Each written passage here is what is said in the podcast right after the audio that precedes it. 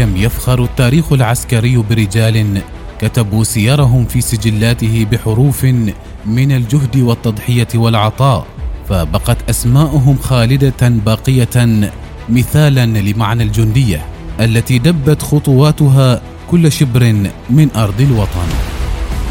برنامج جنود خلدهم التاريخ. برنامج أسبوعي. نتعرف من خلاله على قصص الجنود الذين ضحوا بحياتهم من أجل أوطانهم. برنامج تعده الفاضله منى جعبوب ويقدمه الرائد ركن محمد المشيخي.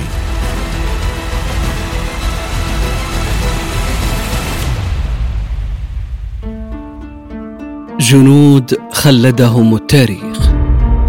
إنريكو توتي الجندي ذو الساق الواحده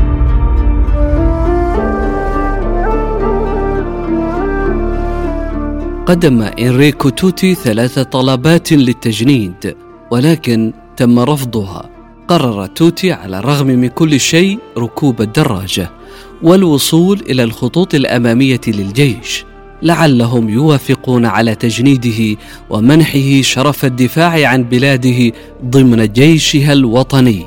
هناك تعاطف معه أحد الضباط وقال له يمكن قبولك كجندي في الجيش الغير نظامي ورحب به.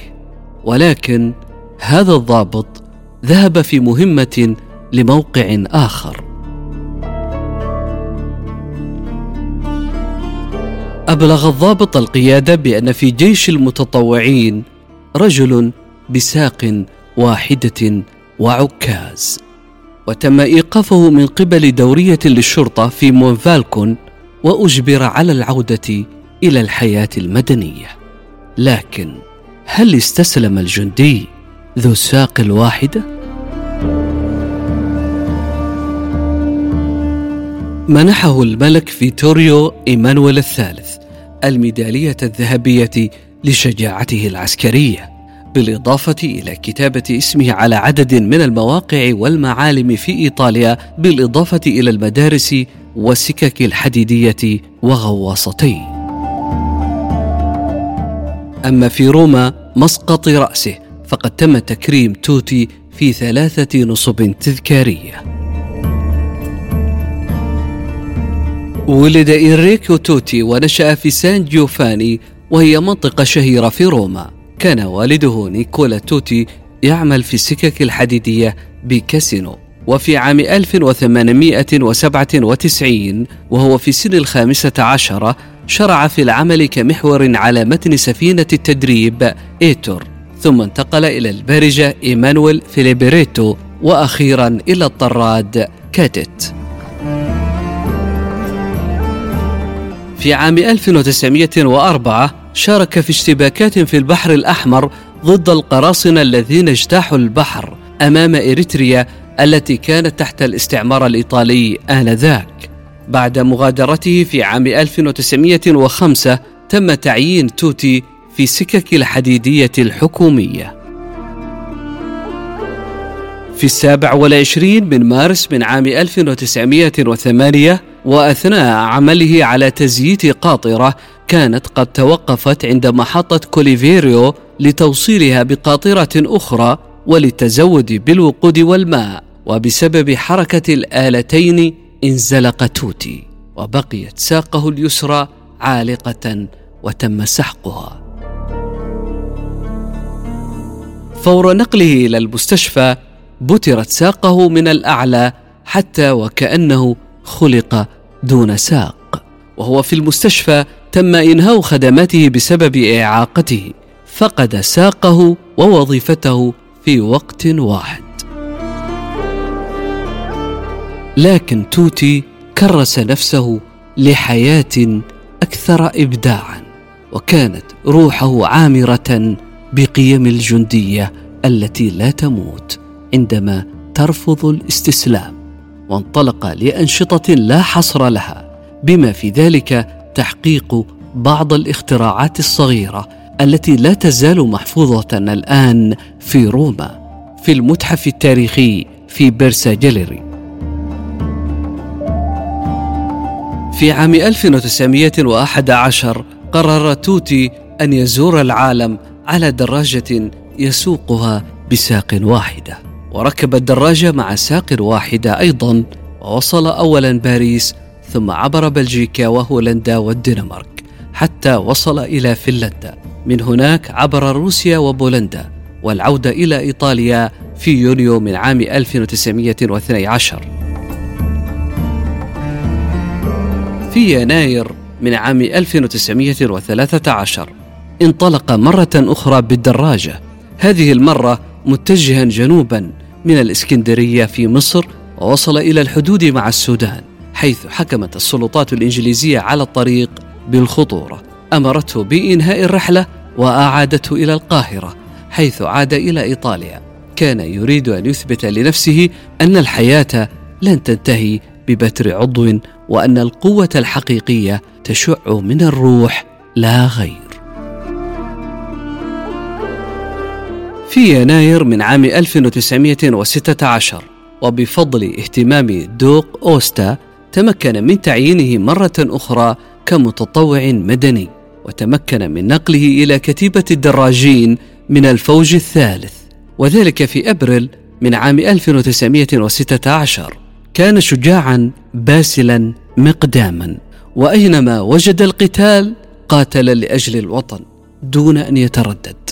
ولأجل ذلك خلع الرائد ريزيني خوذة بيرسا جيلري والنجوم وسلمها لتوتي قائلا لن يلبسها أشرف أو أشجع منك في تاريخ إيطاليا.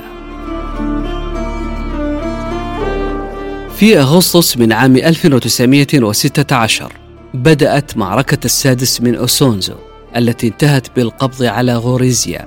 أصيب في هذه المعركة إنريكو توتي الذي انطلق مع وحدته في هجوم على الكوتا 85 شرق مونفالكون.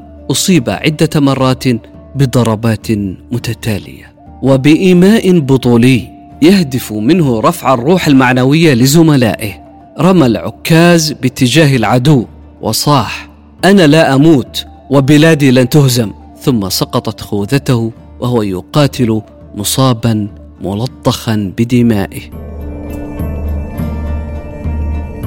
ثم سقطت خوذته وهو يقاتل مصابا ملطخا بدمه. فاستقرت رصاصة في رأسه أردته ميتا بالقرب من الكوتا 85 في المكان الذي سقط فيه بشكل بطولي في سابليتشي فوق مونفالكون وفي غابة يمكنك رؤية البحر منها. يوجد نصب تذكاري لهذا الجندي من بين علامات الخنادق القديمة للحرب العظمى. ويروي أولديريكو بيفيري قائلا في وضح النهار مررنا من بين وابل رصاص العدو في العراء في حوالي الساعة الثالثة مساء يوم السادس من أغسطس من عام 1916 وصلنا إلى ارتفاع 85 خارج مونفالكون قبل نهر ليسرت في منطقة سابليتشي. تم استلام أمر التقدم على الفور. كان إنريكو توتي من بين الأوائل. كان قد قطع مسافة خمسين مترا عندما أصابته رصاصة أولى. اقتربت بينما كنا في العراء ولم يكن يريد أن يعرف شيئا عن الإيواء. استمر في إلقاء القنابل ولكي يفعل ذلك كان عليها أن ينهض من الأرض. فكان أنه أصيب برصاصة ثانية في صدره. اعتقدت أنه مات. نزلت وحملته من ساقه لكنه ركلني. فجأة نهض على جذعه وأمسك العكاز وألقاه باتجاه العدو قائلا أنا لا أموت وبلادي لا تهزم. وقتل ببندقيته منهم عددا كبيرا لكن في النهاية سقطت خوذته وأصابته رصاصة في جبهته.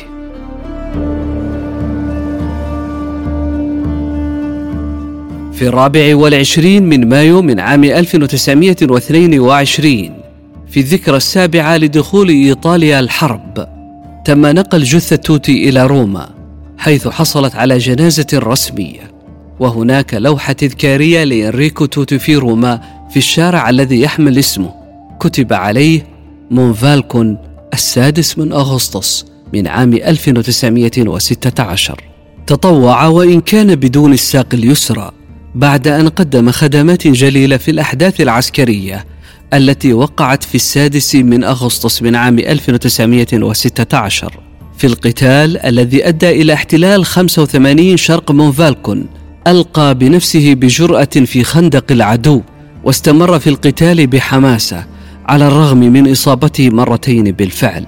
أصيب حتى الموت برصاصة ثالثة. مع تمجيد بطولي ألقى العكاز على العدو وانتهى من تقبيل الريشة بصرامة جديرة بتلك الروح الإيطالية العالية. لفته روح الوطنية رغم ضجيج الحرب وصعدت به قيم الجندية رغم وهن الجسد وانبثقت منه آمال الحرية رغم ضيق فسحة الأمل فكان جنديا خلده التاريخ.